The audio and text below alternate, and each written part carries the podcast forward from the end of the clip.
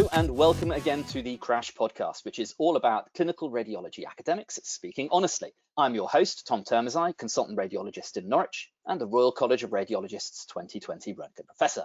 In this series, we talk to inspirational radiologists from across the U K at different stages of their career, all of whom are involved in academic radiology and research.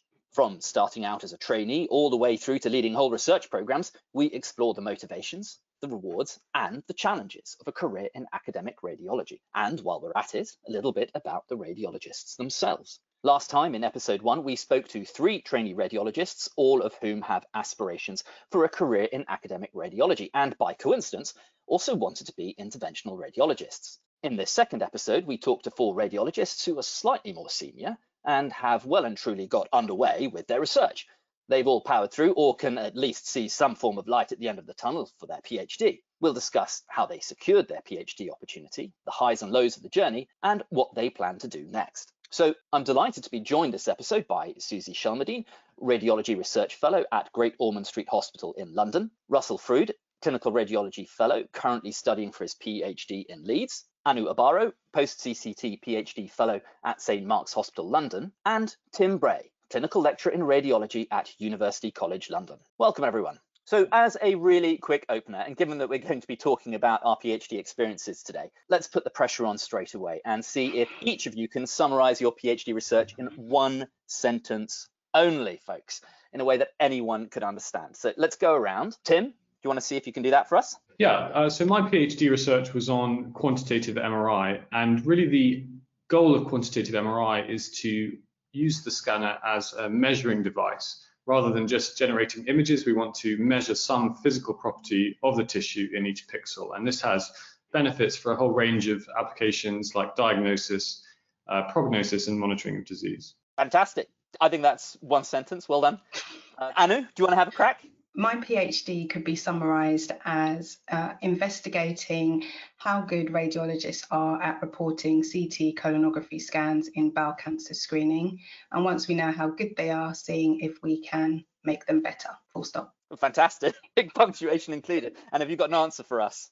It's variable and we can make them much better. Good stuff. OK. Russell, your turn. Thank you. So my PhD is looking at um, predicting treatment outcomes in uh, lymphoma patients using artificial intelligence based from their baseline P E T C T. Good stuff. Nice. And Susie, your turn. Thanks. Well, rather than one sentence, I think my PhD can be summed up with one question, which is, can we replace childhood autopsies with imaging techniques? So in other words, what's the most accurate and least invasive way to understand why a child has died? Okay, so that is also asking for an answer. Did you have one? Yes, well, it's a variety of different things, and it really depends in what circumstance, what age of the child, and what was their predisposing condition.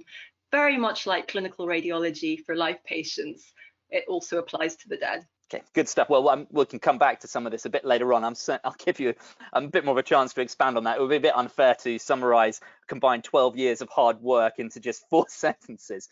Um, you know, we'll have a lot more to discuss around this. So let's just, you know, go back to the introductions. I haven't really given you the opportunity to introduce yourself properly. So Tim, coming back to you, would you like to tell us a little bit more about yourself and how you came to be where you are today? Um, so I first got interested in research when I was a medical student. Um, I actually did an intercalated uh, degree in neuroscience, and I got involved in a in a project which was really interesting, which was about the physiology of the oculomotor system in the brain. And I just I worked with a guy called um, Roger Carpenter, who I found particularly inspirational, and the whole process of research just seemed to be very creative and dynamic to me. Uh, so from that point on, I, I kind of knew that I wanted to do research, although I didn't really know what in. I found it a bit difficult going to clinical school, sort of leaving that world and, and trying to get immersed in some completely different and much more practical stuff. So I was kind of grasping for a while about what to do.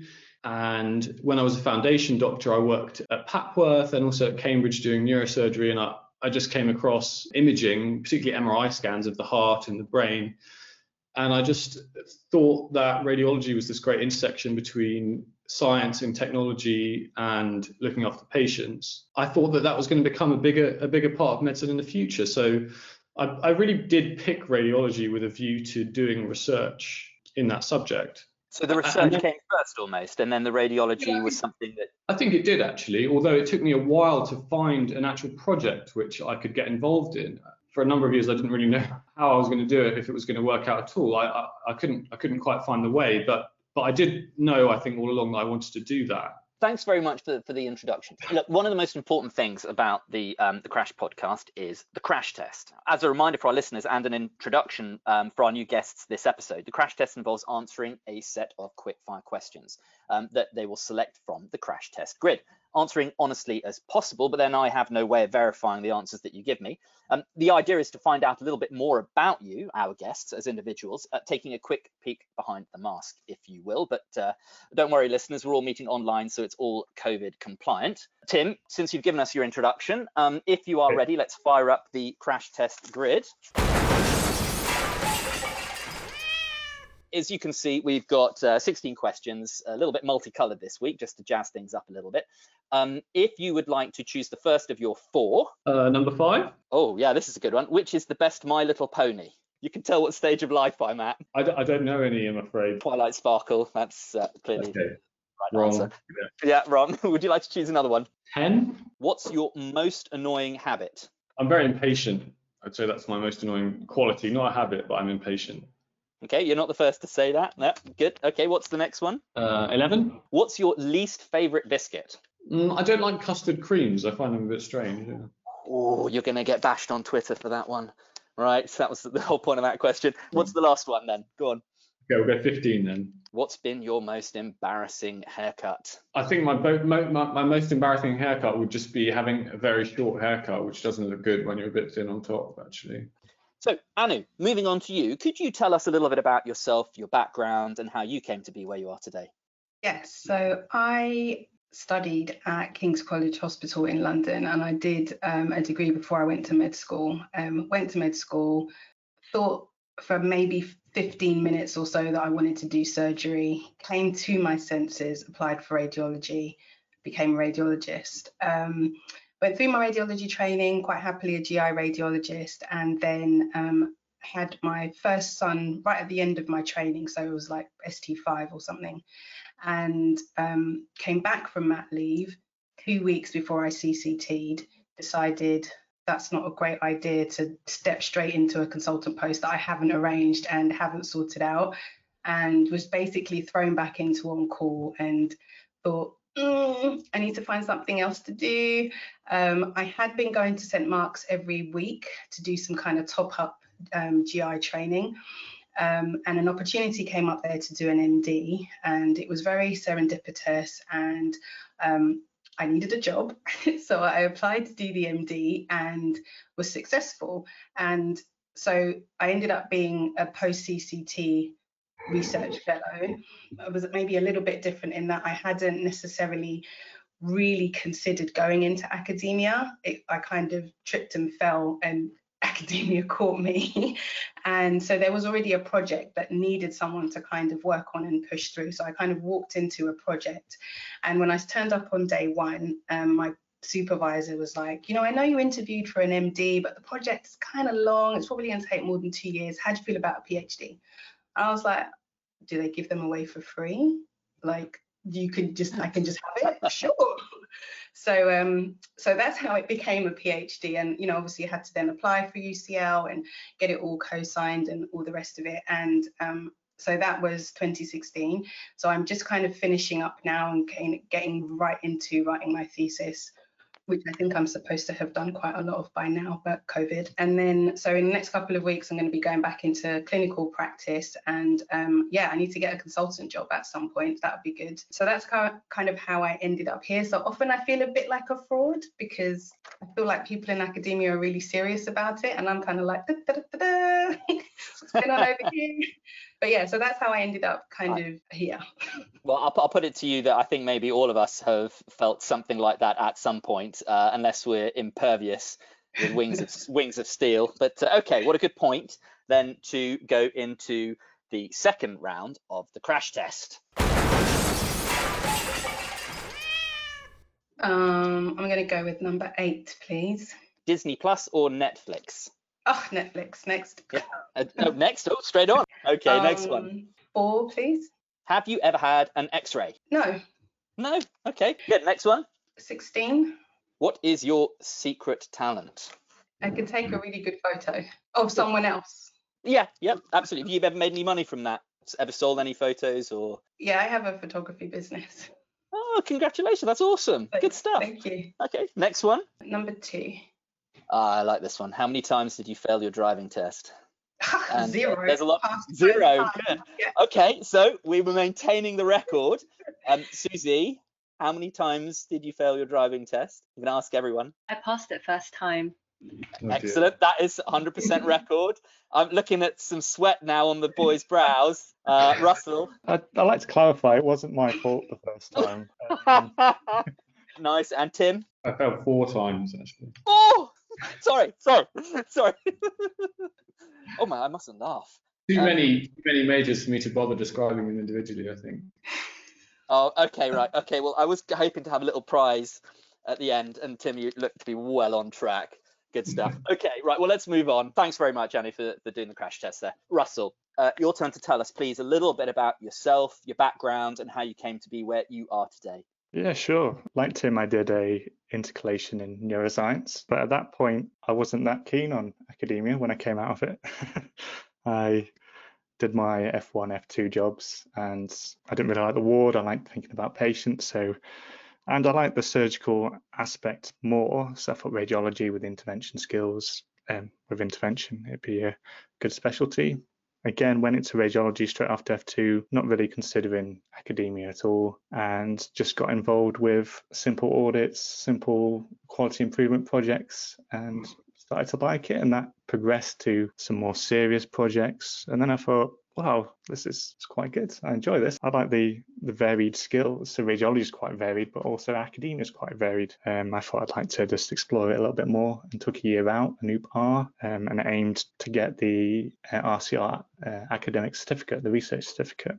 Um, I was very lucky, and I was quite successful that year. And it just again, kindled a passion for academia and made me want to apply for a PhD. And I used that those skills from that year to apply for a PhD after my, well, the end of my fourth year. Unfortunately, I didn't get the PhD I applied for, which is academia all over. Um, in the N I H R interview, I completely fluffed it. Ended up being fortunate and applied for a uh, research fellowship position, which was three years, and had the opportunity to do a PhD as well. And which is where I am now. Fantastic. So we're already seeing that there are very different ways of getting to the this point, and we've all had different motivations. We found ourselves getting there in different ways, but ultimately, I think we're all motivated, or found so far. And I'm not speaking on Susie's behalf, that we're we, you know that we've um, we've really been drawn into it. So let's go on now to slightly less seriously, the crash test. Would you like to pick the first of your four numbers? Uh, one, please. Three o'clock T or G M T? Uh, G M T. Okay, yep. Next one. Uh, twelve, please. Uh, what's your signature dish that you would cook on a date? Uh, that's, well, a signature dish is bolognese, but I remember my wife, the first time she came round for a date, it was in halls. I, I put a little table in my room, two chairs, some candles, but I made chicken in white wine sauce with grapes in it. I don't think she really liked it. Oh, well, that's such a nice story. But she married you, yeah? Uh, yeah, she did. Yeah. Yeah, okay, fine. Can't Eleven years later, after she got over oh, that. I think, yeah. Good stuff. Okay, next one. Uh, number six, please. Yeah. Oh, what would you most like to change about yourself? My habit of singing my name whenever I'm alone. Well, when I think I'm alone, I'll just start singing, and I'll just sing my name like a Pokemon. I'd like to change that. Oh, that's brilliant. No, don't change that. No, keep that. That's fantastic. Go on then, last one. Uh, number seven, please. Uh, what career would you have had if you weren't a doctor? I think I'd be a computer games designer. Good stuff. Well, look, thanks very much, Ross, for doing the crash test. Susie, could you tell us a little bit about yourself, your background, and uh, how you came to be where you are today? Yeah, so like some of the other speakers today, I also did an intercalated B S c during medical school at Saint George's Hospital Medical School. Um, and it wasn't my first choice B S c. I really, really, from a very early stage, wanted to be a surgeon, again, like some other people on this panel. And I really wanted to do a B S c in anatomy, but the spaces were full. So I ended up doing a B S c in medical physics. And that's how I started getting into learning about radiology and how machines work and how imaging works. But even then, I wasn't that interested in research so much. And um, it was really just through um, training and learning that and doing projects along the way that I got interested. But I was actually, from quite a young stage, a little bit anti-research. I felt that research meant you weren't a good doctor if you were doing that. And my goal was to be the best doctor I could be. Obviously, my thought on that has changed somewhat through the times, but at that time, everything was be the best doctor you can be. Don't take up any academic roles, don't do any A C F posts. You need to be good and really hot on your clinical skills because that's what matters the most. And so during my foundation training, I really wanted to be a surgeon. I even did the M R C during my um, uh, training in foundation school. And then actually through just personal circumstances, I realized when it came to applying for specialty training, that radiology was the thing that I probably could see myself doing long term rather than just for the next five to ten years. And I came to that mainly because the thing about surgery that I loved the most was assisting in laparotomies and looking inside of people, which sounds super gory, but it was more the let's see what we find in here, let's be the first one to explore this, let's, you know, find out what was causing their abdominal pain. That was the thing that really drove me. And I realized I can do that every day without opening people up with imaging. And through radiology training, the new C T came on the list. It was like opening a Christmas present. It'd be like, wow, what do we find inside this one today, kind of thing. Um, and so that was general radiology. And I got into pediatric radiology through a rotation I did at Great Ormond Street. And there were great mentors there, really supportive consultants. There was a huge drive to being excellent at what you do clinically and also academic side to that as well. There were lots of projects going on. And um, my current PhD supervisor was working there at the time as well and ran the journal clubs and really tried to get us to understand research, critically appraise papers. I also did the R C R research certificate during that time, and that gave me more insight into what research involved. And I realized it was all about making things better for patients, trying to discover new ways of doing things. And it wasn't, you know, stuffy old professors in their offices who don't want to touch the patients and trying to, you know, rid themselves of the clinical work, which is kind of the impression and stereotype I had before that, which I'm sure many people do as well. Anyway, um, as I said before, my primary goal was to be a really good clinician. So after I did my radiology general training, I did um, a clinical peds radiology fellowship at Great Ormond Street. Then I went to Toronto for a year post-C C T and did a fellowship there. And again, I met some great mentors who were very keen on research and very keen on clinical skills. And I could see how the two married up and were complementary rather than antagonistic.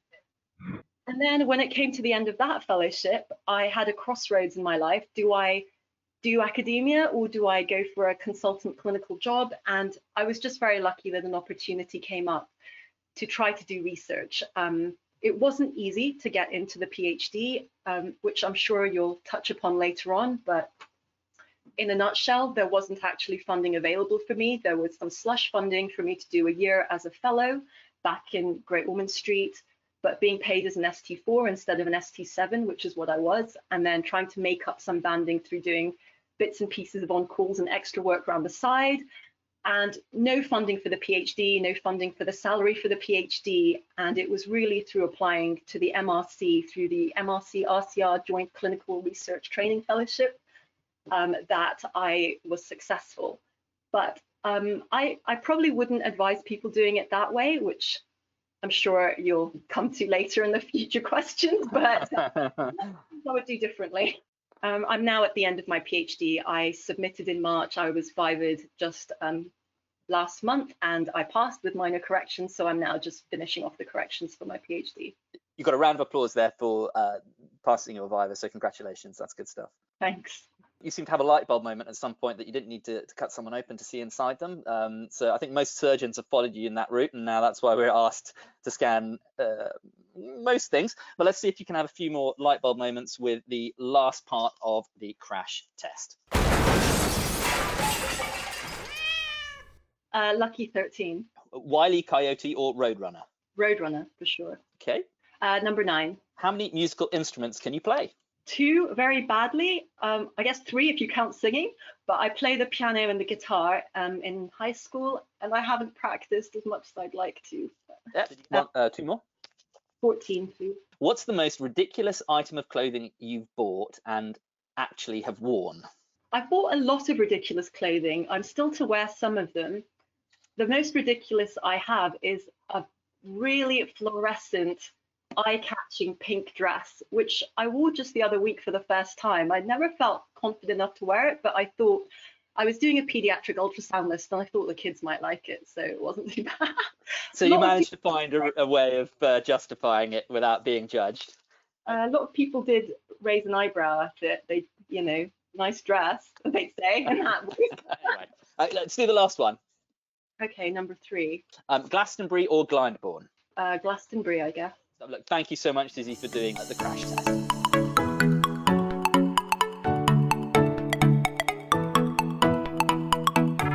Okay, so let's actually move on to what we're here to talk about today after all of that.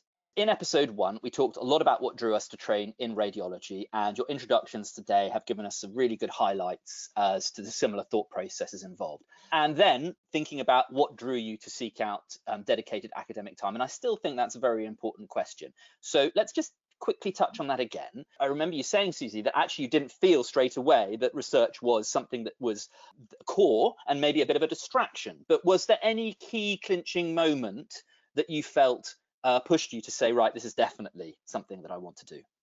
I don't think there was a particular one moment as such. It was very multifactorial. It was just learning how to read papers, learning to put a project together, trying to figure out what was a good research question, what wasn't, and then just everything clicking in place and thinking, ah, so this is how it works, and this is what people talk about, and this is why people stand up and ask really difficult questions in audiences and conferences. And you know, I never really understood what they were getting at with, you know, all of this posturing, but then just realizing why it all came together and why things were important in a particular project. I think that was what really drove me to thinking I could actually do this, and I understand why it matters so much. Um, Russell, did you have any uh, moments, or was there, was it more gradual for you?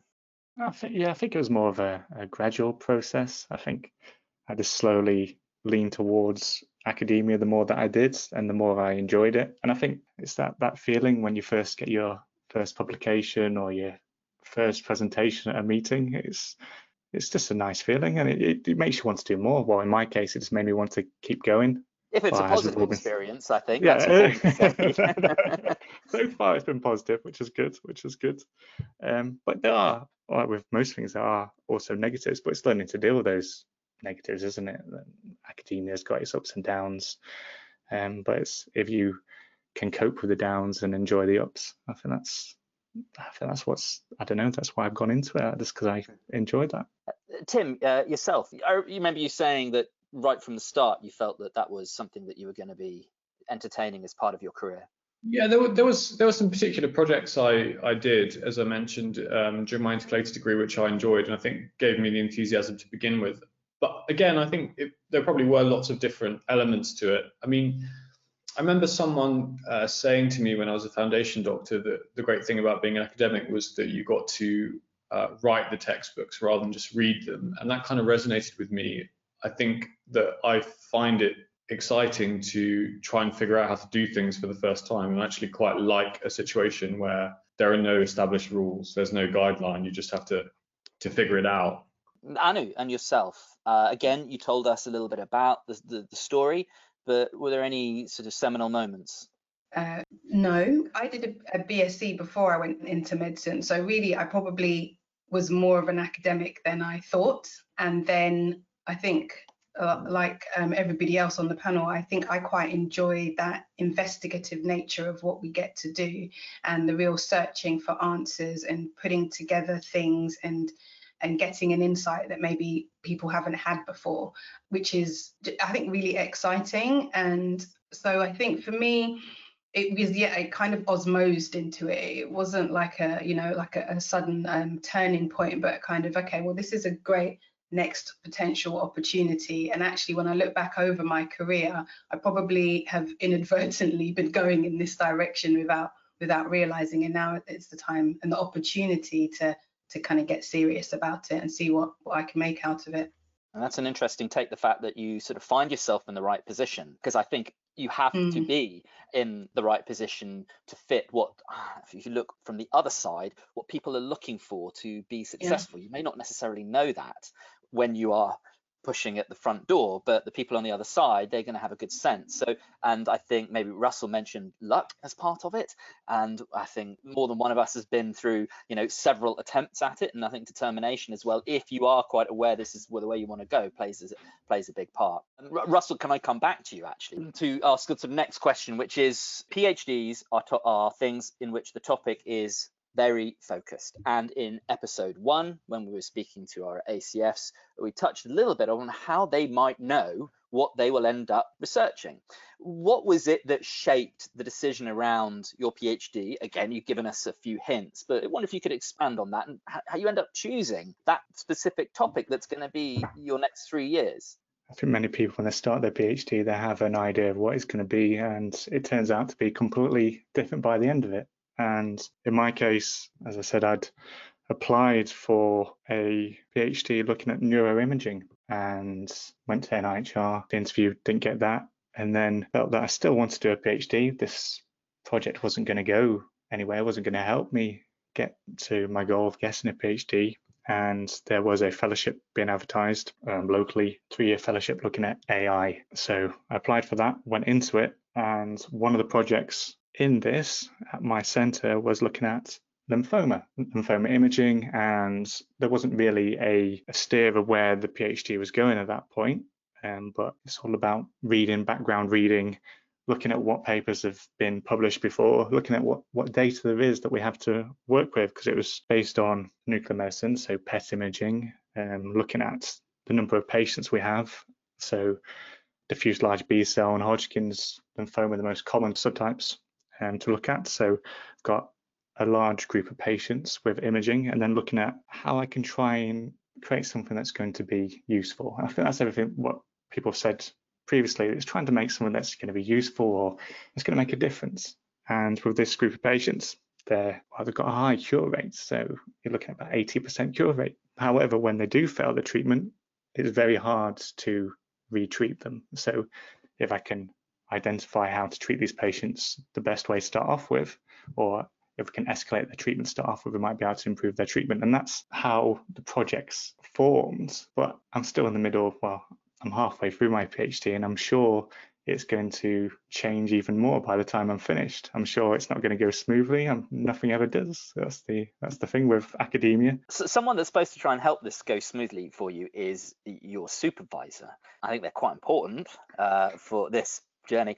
And uh, remember the uh, podcast about speaking honestly. Uh, what did your current supervisor or um, a supervisor at some point shape the decision as to what you ended up doing, and how's that relationship developed?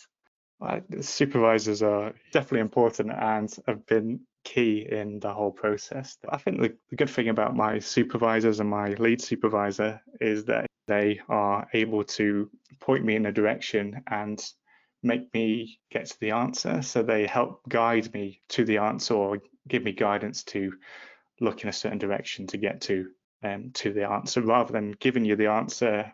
I'm guided there, and I feel that's, they, that's they may not know, of course. That's the whole point, is that they won't know, and it's their experience which is, you know, to rub off on you. I, I certainly found that a bit guilty perhaps of bothering my supervisor a little too much. uh, Tim, can I ask you a similar question about how the topic of your PhD came to fruition?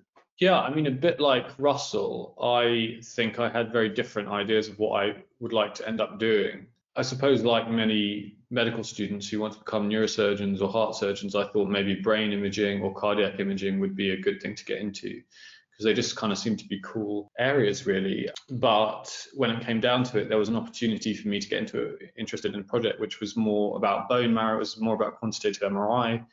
And I knew that I liked M R I, and I also really liked my future supervisor, who was Margaret Hallcrags. Um, so I guess putting those things together, I found a project which I thought was good with a good supervisor, and that and that was enough. I, I, I decided to go for that. And actually, in retrospect, it was a good thing that I did, because it meant that I think I did something which was a bit more different, perhaps, to what many other people are already doing. And it meant that I learned a lot of skills for myself, I suppose, which I wouldn't otherwise have. I think what Russell said about the project not being exactly what I expected is, is actually quite typical amongst other people I've spoken to. And a lot of the advice I've had is pick the project, not the subject matter. Don't be too wedded to the subject matter. And I've kind of also become convinced that that's actually quite good advice. So you've got plenty of opportunity to let it grow once you start down. Is that in essence what you're hinting at? Yeah, I think so. Yeah, I think you, you know, you, you, there's always a bit of a leap of faith when you start out with a project. Um, it's difficult to find something which ticks every box.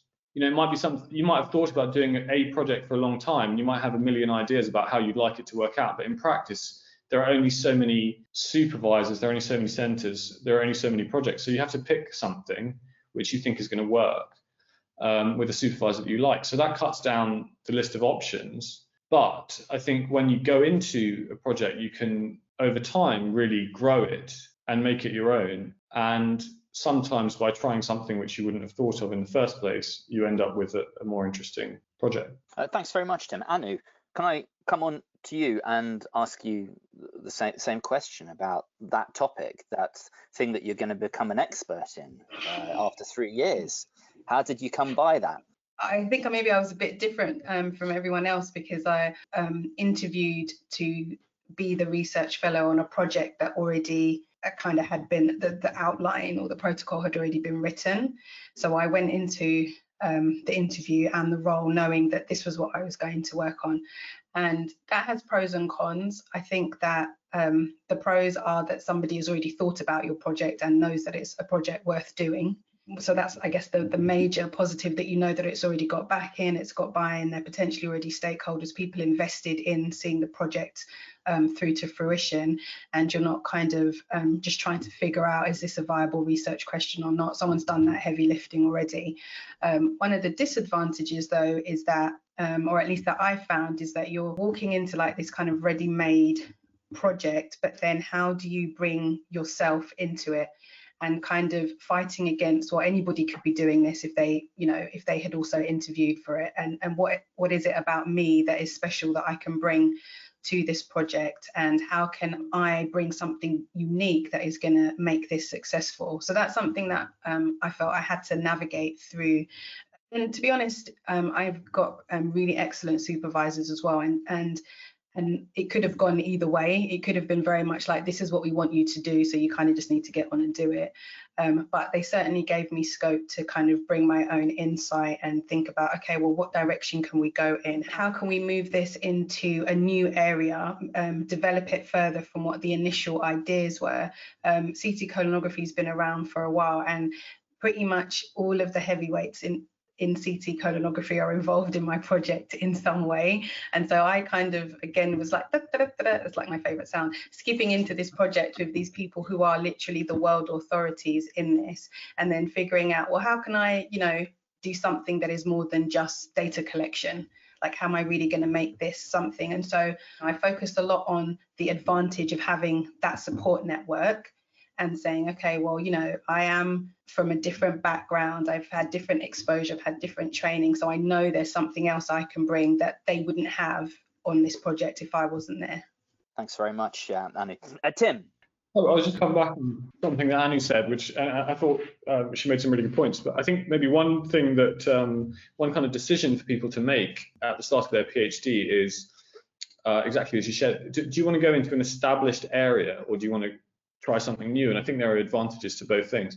If you go into an established area, in some ways you can go into this ready-made project and probably have very impactful publications, potentially high impact journals. You know, it's already really been thought out and you're going to do some great stuff. Or you can try and go on your own, and you, you might do well, but you also run the risk of just compete, falling flat on your face and stuff not working and having to change direction and so on. So there is this balance to be struck in terms of risk, I think. I mean, maybe the right answer is to try to have a balance of risk in your projects, uh, but it's just something to be aware of when thinking about what you want to do.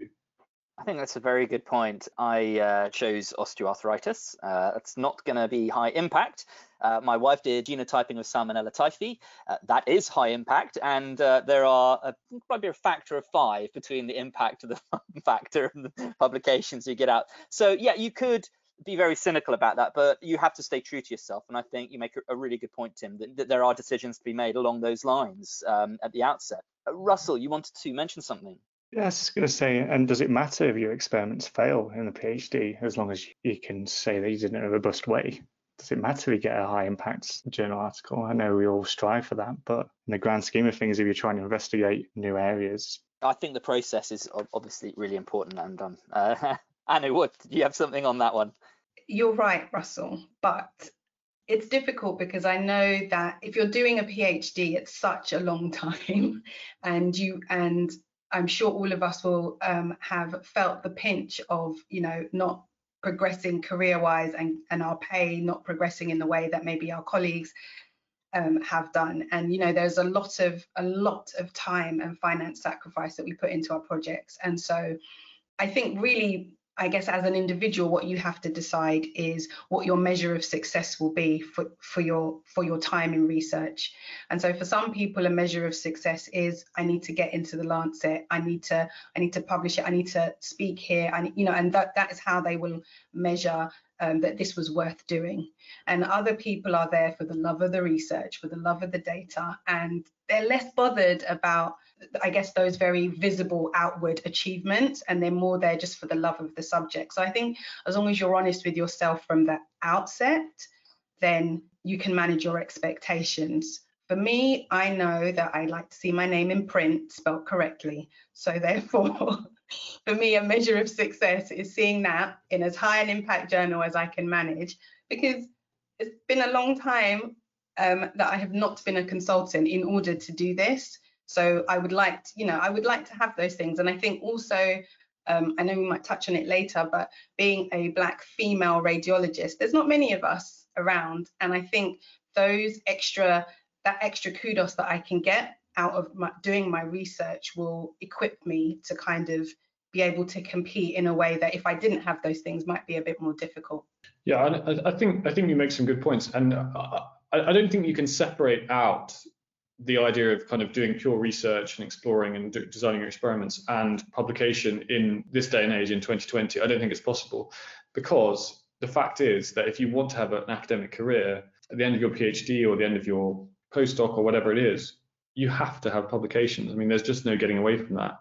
I mean, if any one of us had five Nature papers to our name right now, we'd probably never have to worry about getting a job for our entire career, and we can spend all our time on pointless experiments and just entertaining ourselves for the rest of the career, our career, if, if we want to. I think so, that's Nobel Prize level, to, uh, Tim, but uh, still, I, I get what you're saying. It's, it's, a, it's a kind of extreme example which highlights the point.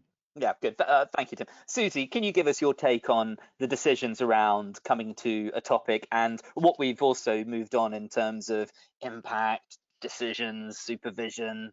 Well, I would have loved to have walked into a ready-made project. Um, especially since I didn't have such a lot of research experience at the time I was applying, but there wasn't one available. So I, I did have to come up and write a grant and develop the research idea when I was developing my PhD. Um, in my case, and this echoes some of the other speakers, the topic and the subject came last, and it was really the place and the people that came first. So I knew I really wanted to work at Great Ormond Street. I really liked it there. I'd worked there before, and it was a really excellent centre for paediatrics and paediatric imaging. And so I just thought, well, if I'm going to dedicate time and energy to this, what's the point in being somewhere I don't like with people I don't like? That has to come first, and then the project will come as a result of that. So um, when it came to the topic of what to do for my PhD, I don't think I'd ever in my life thought post-mortem imaging would be the thing that I would be an expert in or like known for, but it's a very niche thing and it's not very common, but it was an area of research that was already established at Great Ormond Street, and a lot of work, a lot of papers in high impact journals had come out of doing M R I for post-mortem imaging in children. So I was trying to see what direction I could take that in moving on from that. And one of the things that I feel very passionate about is outreach work and being able to expand radiology and novel technologies for um, less developed um, countries. And if anyone has ever done any pediatric imaging, you'll know it's all about the ultrasound, and ultrasound in postmortem imaging hadn't really been investigated. And ultrasound was something that a lot of underdeveloped and developing countries use in their radiology departments. And prior to my PhD, I had spent several weeks doing outreach work in Laos as part of a philanthropic um, program and trip. So I was very passionate about doing something in that area. So I developed a whole research study about using ultrasound, ultrasound guided biopsies, minimally invasive techniques in trying to discover why children died. And um, fortunately, I was very successful in getting the grant the first time round, but I know that was very, very lucky of me. Many people haven't been able to do that. So I guess it worked out in the end. But um, in terms of high impact papers and publications and where I stand on that, as I alluded to earlier, I came to a crossroads after my post-C C T international fellowship in Toronto as to whether to do a consultant job, clinical route abroad in Hong Kong, where I was offered a job there. It was a very high paid salary job, and I turned it down to do research. So just like Anu, I really feel that publications have to count, and I have to make this work, and I have to make it work mean something, because if I just spend the next three years just kind of enjoying myself and doing nothing and missing out on the other things I could have had, I might feel like I'd chosen the wrong path. Oh, thank, oh, thanks, Susie. It's very, very honest. I think mo money is an interesting concept here, because first of all, you, and I don't know if we're going to have time to talk about it today, but the fact that one might choose this career in which money isn't the motivation and or a big end product, but also the responsibility that we take if we're working on grant money and charity money to produce output that might be measured as being impactful when it's uh, other people's money that has been charitably donated. Maybe we'll have a little bit of a chance to speak about that a, a little bit later on.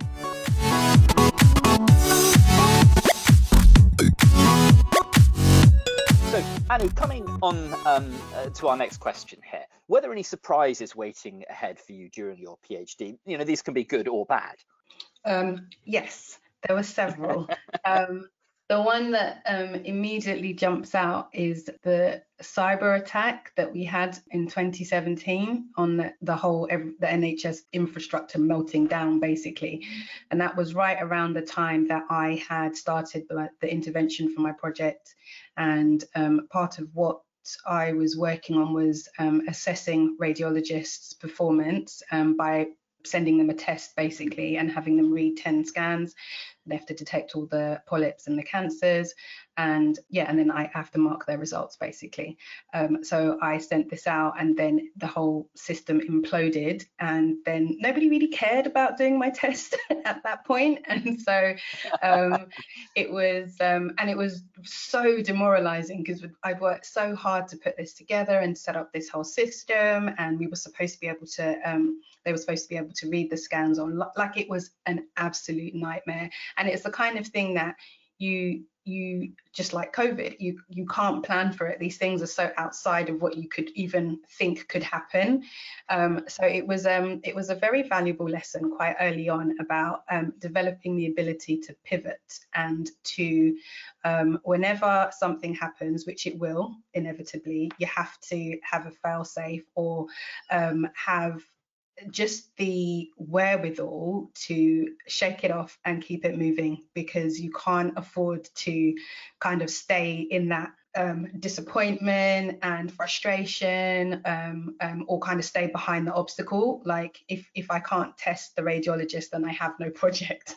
So I need to work out, um, find the money, find the resource, put the hours in to kind of repackage whatever you need to do. And the thing is, it's not even... Um, it's not rocket science, you know, have a backup of your backup. But I've been shown that so many different ways um, during the research that um, it's not, I don't know if it's a surprise. I suppose it's the surprise is how that, that lesson was delivered, if you like. And um, and even like backups of my backups, like backup of my backup of my hard drive, like that melted and broke. And it was like, yeah, but it's the, what are you doing? Like how? Yeah, I, I had that um, hot chocolate all over my computer with two months to go. Absolute no. disaster, absolute freak out, but you know, backups of backups. Yeah, and it's like not uh, it, everybody everybody has a horror story, and everybody, but then we still don't back up enough.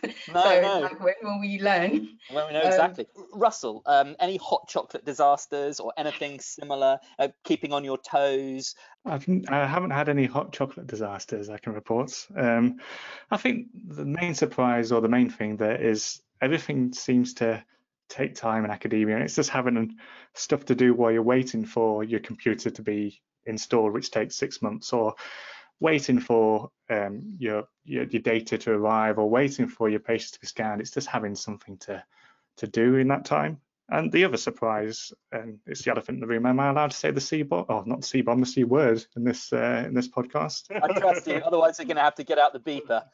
Uh, COVID. No, COVID. So, oh, uh, sorry. Yeah, all right. I missed it. I'm so used to hearing it. I didn't even register. Yeah, no, absolutely. So, yeah, I, I, this is very much a live thing for you if you're in the middle of your PhD. Yeah. Do you want to give us yeah, a little so bit looking, of an insight?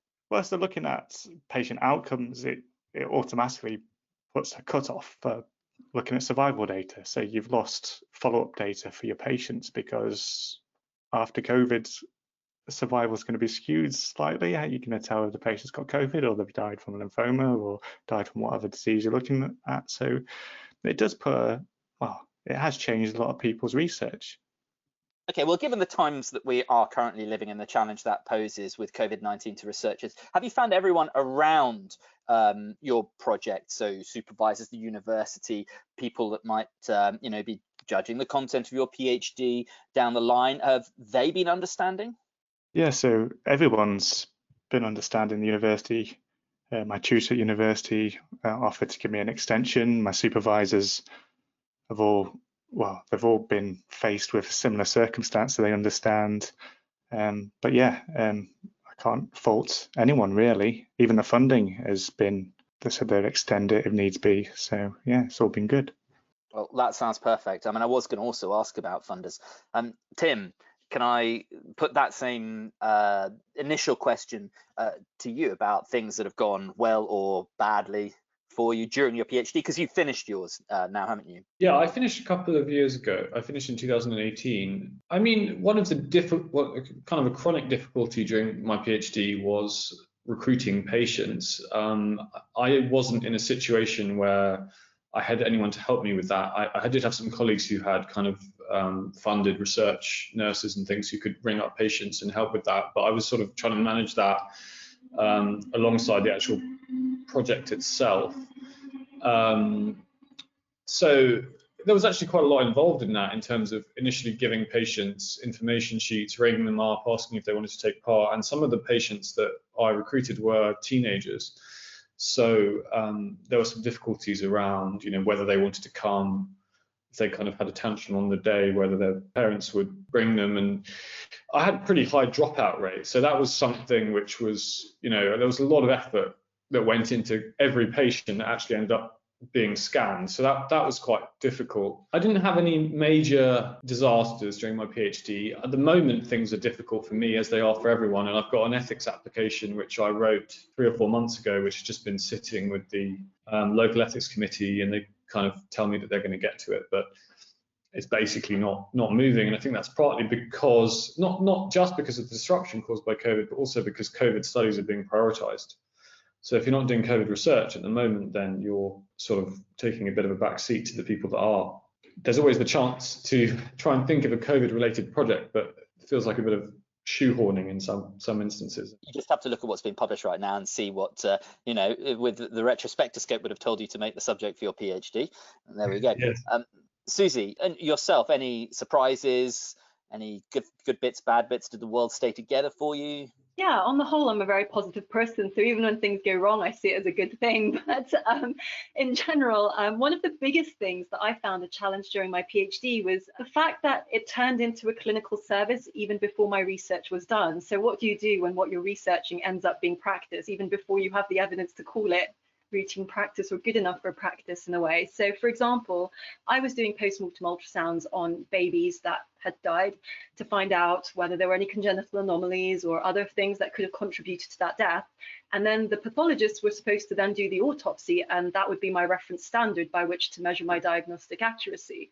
But after doing a year of these ultrasounds, the pathologists were like, oh, you're pretty good at this. We don't have to do the autopsy anymore. Oh, what did you see? Oh, great. All right, let's just write our autopsy report. And I was then stuck with, no, guys, I need you to do the autopsy. I mean, how am I going to get my reference standard if you just accept what I say? How do I know anything I'm doing is good enough? And we're never going to make the sample size prediction if uh, I just stop now and finish after a year with no other autopsies being done. So that was interesting, and it was more communicating that to the pathologist, you know, explaining what my project was about, explaining what was good and less than ideal practice, um, for example. And it did make me reflect on how many other things we do in medicine have been adopted before enough evidence has been published or collected, just because people go, seems to work with a few people, it seems to like save us time and energy, let's just do it from now on.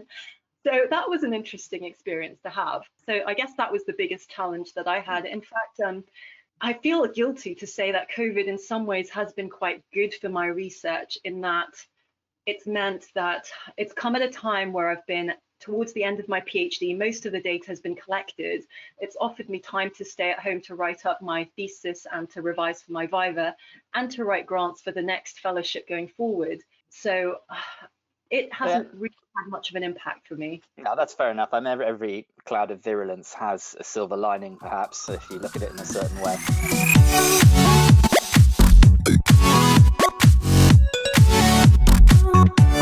We've all talked about what we've got up to, but that's been the research side of things. And Russell, if I can come to you, and one of the questions people may be asking themselves, if I'm going to do this for three years, what's happening to my clinical skills during that period? And uh, what are you doing during your PhD to keep in touch with those?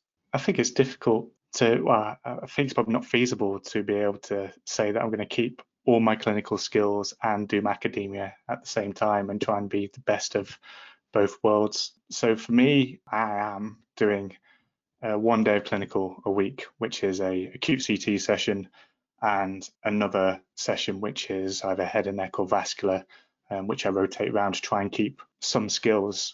But I'm fully aware that by the, the end of my PhD, I'm go- I am going to have to step up and also pick up skills again, because as I said, I don't think it's feasible to try and keep everything going at the same time. Anu, can I ask what you uh, have done? Uh, I was not very successful. Um, I think initially, um, even though I walked into a ready-made project, there was still quite a lot to do from kind of the beginning. And um, it was, I think I was supposed to do three and two. So three days of research, two days of clinical, and pretty rapidly, um, that wasn't going to be sustainable. I think um, like Tim, you really, or I really underestimated the amount of time that it would take to recruit and kind of walk every participant through the journey, kind of retain them, try and minimize dropouts. And that is really, really labor intensive. Um, and especially, I mean, I wasn't dealing with patients, I was dealing with consultant radiologists who don't have time to do their jobs often, let alone, you know, be part of what I'm asking them to do, which was very labor intensive.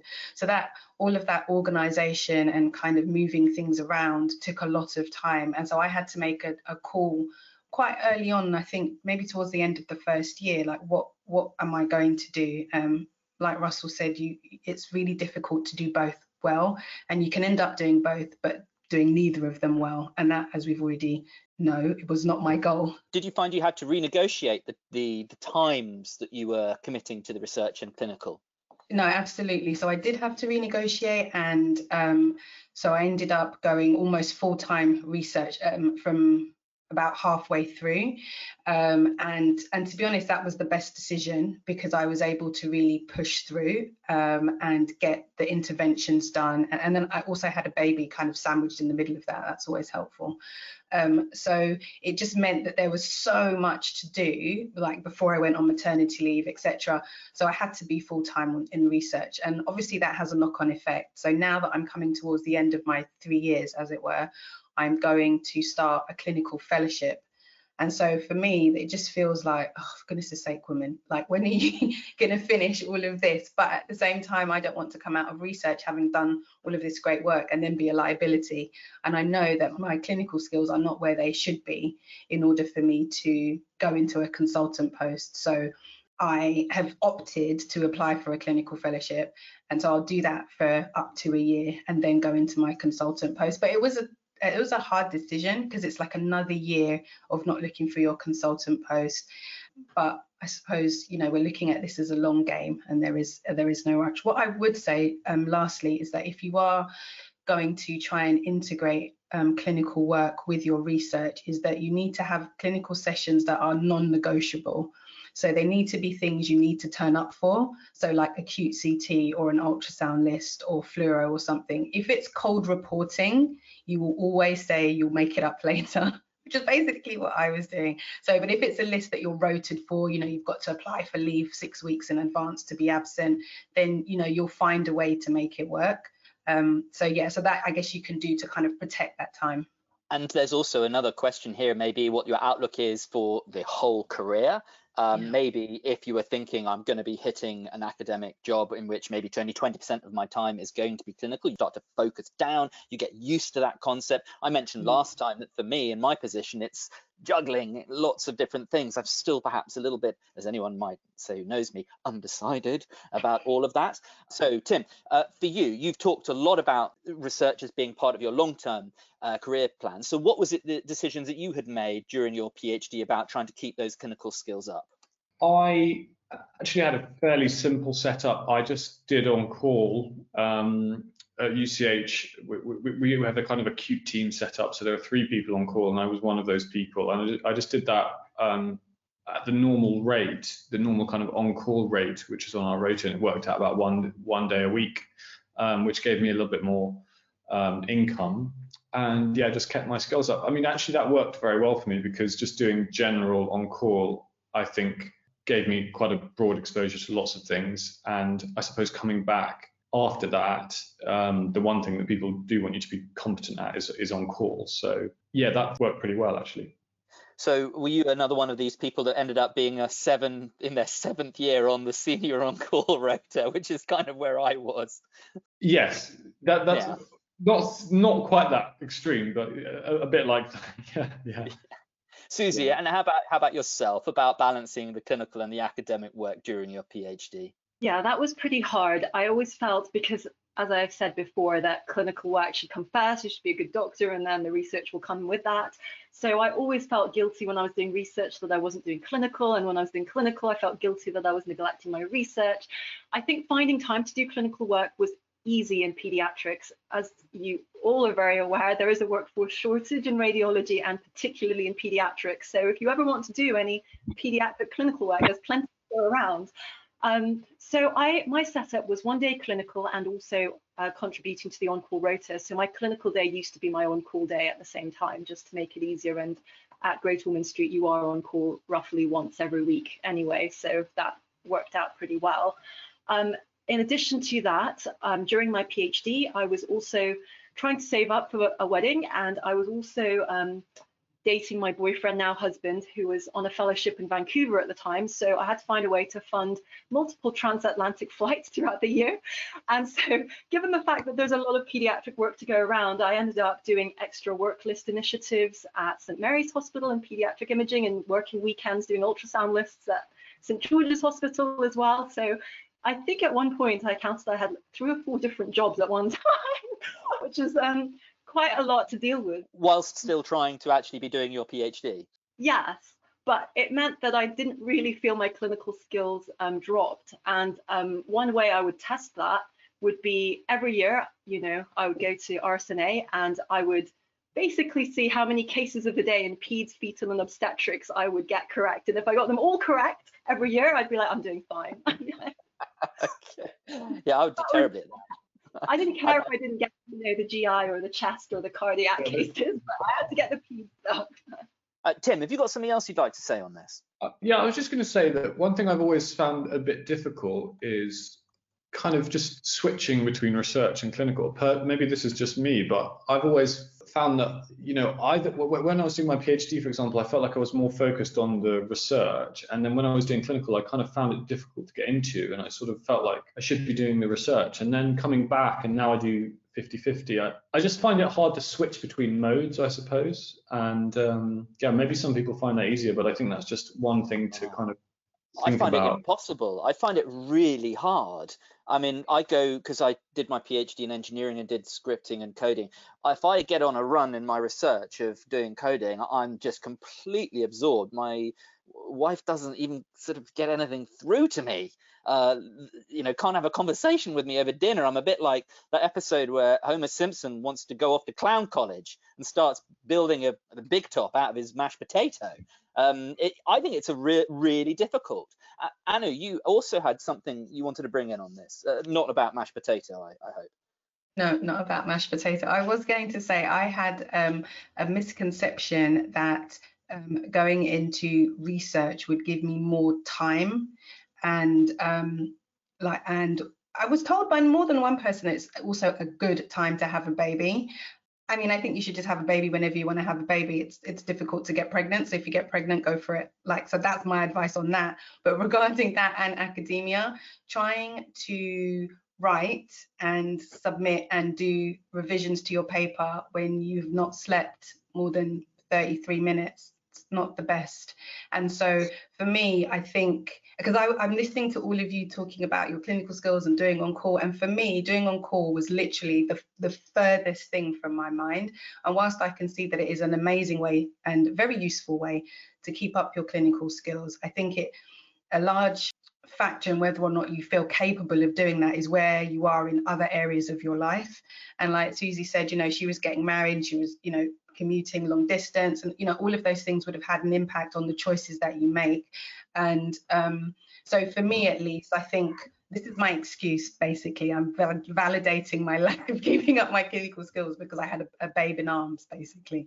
But I think that if you are trying to juggle new marriage or buying a house or having a kid with academia, I think probably all of us have done each of those things. It's definitely possible, but I don't know that it's easier doing it during that season than it is if you were in clinical practice, basically.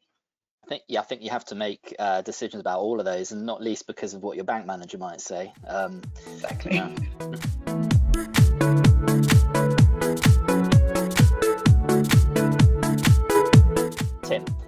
Let's talk about, as someone, as you've mentioned, has finished your PhD in two thousand eighteen, you had to make some decisions and about how you're going to take the next steps, whether that be finding money, finding a job.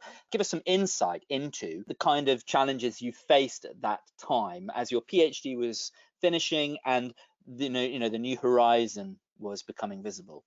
Yeah, I think I always knew I wanted to carry on doing research. I felt when I was coming to the end of my PhD like I was, you know, falling off the edge of a cliff, because um, I suppose you go from being quite knowledgeable about something and uh, people sort of thinking that you're quite good at research to going back to clinical at something you've not done for a long time uh, in such detail, and, and you're kind of feel like you're starting at the beginning again to an extent almost. So that, that was a bit difficult. Um, Yeah, I mean, it seemed to me after having looked at, looked at a few options, like a clinical lecturer post would be a good way forward, but there there weren't that many of them, in fact. Um, so I, I, I basically I just asked around.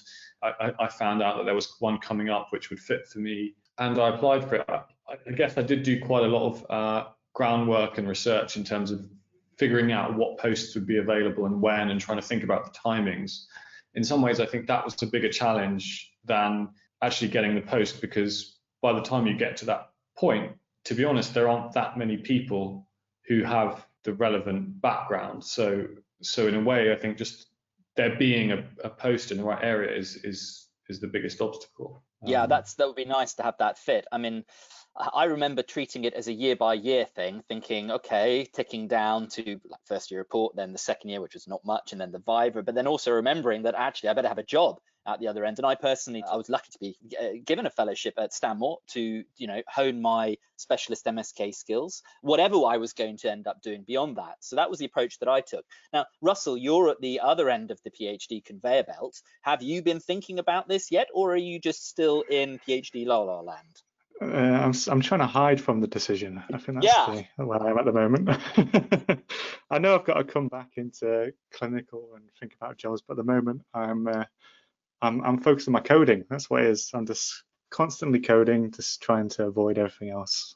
But uh, yeah, I, I don't know. I think I think that I, I'll come back into well, I'm going to have to come back as a PhD at some point if COVID prolongs it however long, but I'll be looking into, I'm going into my specialty training. I've got two years left of training and then applying for a consultant position after that, and hopefully a position with academic time, but it's trying to find one of those. I think that's the difficulty. Susie, for yourself, I know you've given us a little hints, hints already, but the next steps. Yeah, I'm actually quite jealous of people who have clinical time to go back into. Um, being someone who's pretty much done all the clinical plus the fellowship before the PhD, it's it's been quite stressful. And as I said before, having COVID lockdown time has been useful in some respect, in that I've had to use this time to write my PhD thesis, by the, make the corrections, apply for another fellowship grant, and also apply for consultant jobs all at the same time, because, you know, it takes a year for a grant to, you know, come into fruition if you're lucky enough to get it, and I don't have another year to wait for that to, you know, bounce off and seamlessly flow on from what I'm doing right now. So it, it would have been nice to have had at least another year of clinical work to go into as a buffer time. So that's what I've been doing now. Um, I've got a clinical consultant job to go into, but as I said, I've also applied for an advanced fellowship grant with the N I H R. Hopefully, I hope to get invited for an interview in January and see whether that is successful. And if it is, it probably will start in July next year. But it, it's hard to make all these steps marry up, especially at the end. Oh, well, best of luck with the applications. I think um, the not knowing the many options, you have to have sympathetic employers, supervisors, and the more that we can raise awareness of the challenges of those decisions, perhaps the easier it will be for people to facilitate for us around us, for those people that we need to do that. Uh, Tim, did you have something else you wanted to add in? I just need to ask Susie a quick question, which is in, in terms of planning ahead for if you get the fellowship, have you found it difficult to kind of negotiate that with your future employers in terms of having a situation where you you, you go in presumably as more or close to a full-time consultant and then maybe you drop back to much less than that? Do you think that's something that would be difficult to to get them on board with? I don't know what they actually think, but what they have said to me is that it's fine. Maybe they don't realize the impact of that to begin with, but um, They, they have been very supportive of research in general and have said, go for it, we'll support you, whatever you need, just let us know how things work out. Or, or, you know, maybe they don't think I'm going to get it, so it doesn't seem to factor into their thinking, perhaps. I, I'd like to add in on that one. I think the right employer, the right organisation in terms of the trust and then the clinical side is key. If they are wanting to be an organisation supporting research, and I think you should, anyone that's listening, look carefully um, and think carefully about what those options are for the people that are going to be em- employing you as well. Um, Anu, did you have any further thoughts on this? Uh, yeah, it's interesting listening to everybody's um, pathways and journeys. I think I really see the value of doing your research a bit earlier and having, um, like Susie said, the kind of buffer of clinical practice to go back into afterwards um, as a kind of bridge. I think, um, like Tim a bit, I feel like I've, I'm coming to the end and it, there is literally this abyss that I'm standing at the edge of. And um, it's knowing that you maybe are not as clinically astute as you used to be, but you've developed all of these other really amazing skills, but you also really need a job. Um, and maybe you, you do or you don't have the next piece of research work lined up immediately ready to go to kind of just step into. Um, so having, if you were able to, if you want to do research and you're able to get an opportunity earlier, um, there are definite advantages to stepping into that, pausing your training and then going back to finish your training. Um, I was post-C C T, so there is no training for me to go into. And I did feel for quite a lot of my research that I'm in this grey area, like I'm not on a training programme, so you don't have any of that pastoral support or care. Um, and then people will be like, oh, you're post-C C T, okay, well, that's fine then. It's not really fine because, like, I still have needs and stuff, so. It's interesting, I know I was in exactly the same grey area. No one seemed to want to take, uh, mm. I wouldn't say responsibility, I'm a big boy, I should be able to look after myself, but there are certain professional obligations, such yeah. as appraisal, and that was a grey mm. area. Uh, the college, um, the, uh, there wasn't a trust that was going to be looking after that side of things. Um, there was a university employing me. Um, but yeah, that's an interesting point. I think with all of this, um, mm. we have to have discussions, and I think discussions that start early. I'm sorry, Russell. But you have got two years of your training to go. So, you know, that does really help. And I think it's not uncommon for PhD to start late. I think we're, we're discovering that they start all different times of your training. There are routes out to do clinical lecturer posts, if you're post C C T into consultant posts, academic fellowships, there's lots. Find out more on the N I H R, M R C, Wellcome Trust website about that and the, the academic paths that you can take. Okay, so look, we're coming towards the end of this second episode of the Crash Podcast. And just like we did in episode one, it's quite fun to find out what people think they might be up to in ten years' time. So, Tim, let's start with you and just give us an idea of where you hope to be. I don't know about in ten years' time, but ultimately I'd, I'd like to have a substantive university post. So that's really the goal. And uh, at some point, I'd like to have a have a research group, hopefully working on on quantitative M R I. Good stuff. And Susie, what about yourself? Very similarly, I I don't know if ten years is when this will happen, but I do hope to be an N I H R professor in the future and leading a research team on novel digital technologies for pediatric disease diagnosis. And I really hope that outreach work will be a key component in that, and everything that we do develop will be for greater patient benefit and can be applicable to lesser developed countries as well. Thanks, Susie. And Anu, yourself, what about ten years? I feel like everybody's so accomplished. Um, so in ten years, I would love to be able to train and educate radiologists, um, not this might be controversial, not just in C T colonography, but what I've found through my research is that I really enjoyed the training aspect of things, and training um, in a proven way, in a proven method to really improve people's performance. And so I think there is a lot that we can take from the work that we've done that can be applied to other areas, to other communities, to other countries. And so I would really love to see, um, to build a model that can be replicated. Great stuff. And uh, finally, Russell, what about you ten years time? Yeah, I think I'm going to echo what the others have said, but I, in ten years time, I want to be a consultant working with a mixed clinical academic job, working towards a chair in the university, but also continue to work with A I modelling and hopefully have five Nature papers and uh, be well on my way.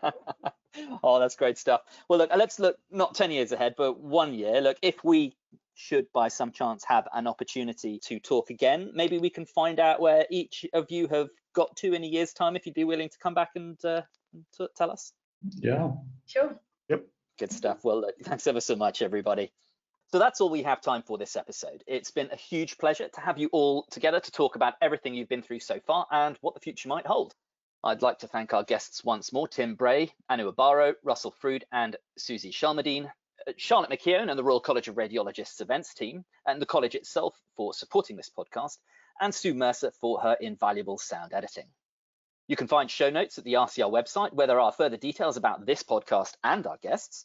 And if you have any questions for the panel or myself about what we have discussed today or any other matters related to academic radiology, then you can email them to conf at r c r dot a c dot u k. That's conf, C O N F, at r c r dot a c dot u k.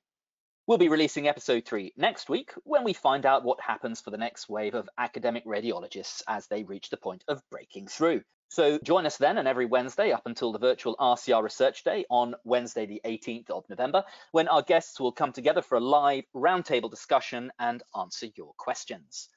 Finally, if you are a radiology trainee with an interest in research, whatever your background or your goals, find out about Radiant, which is the Radiology Academic Network for Trainees, and get yourself and your training scheme involved. You can find out more at w w w dot radiant u k dot com. I've been your host, Tom Termezai. Tell your friends and colleagues about the Crash Podcast, subscribe, and if you've enjoyed it, give it a thumbs up. Until next time, stay safe.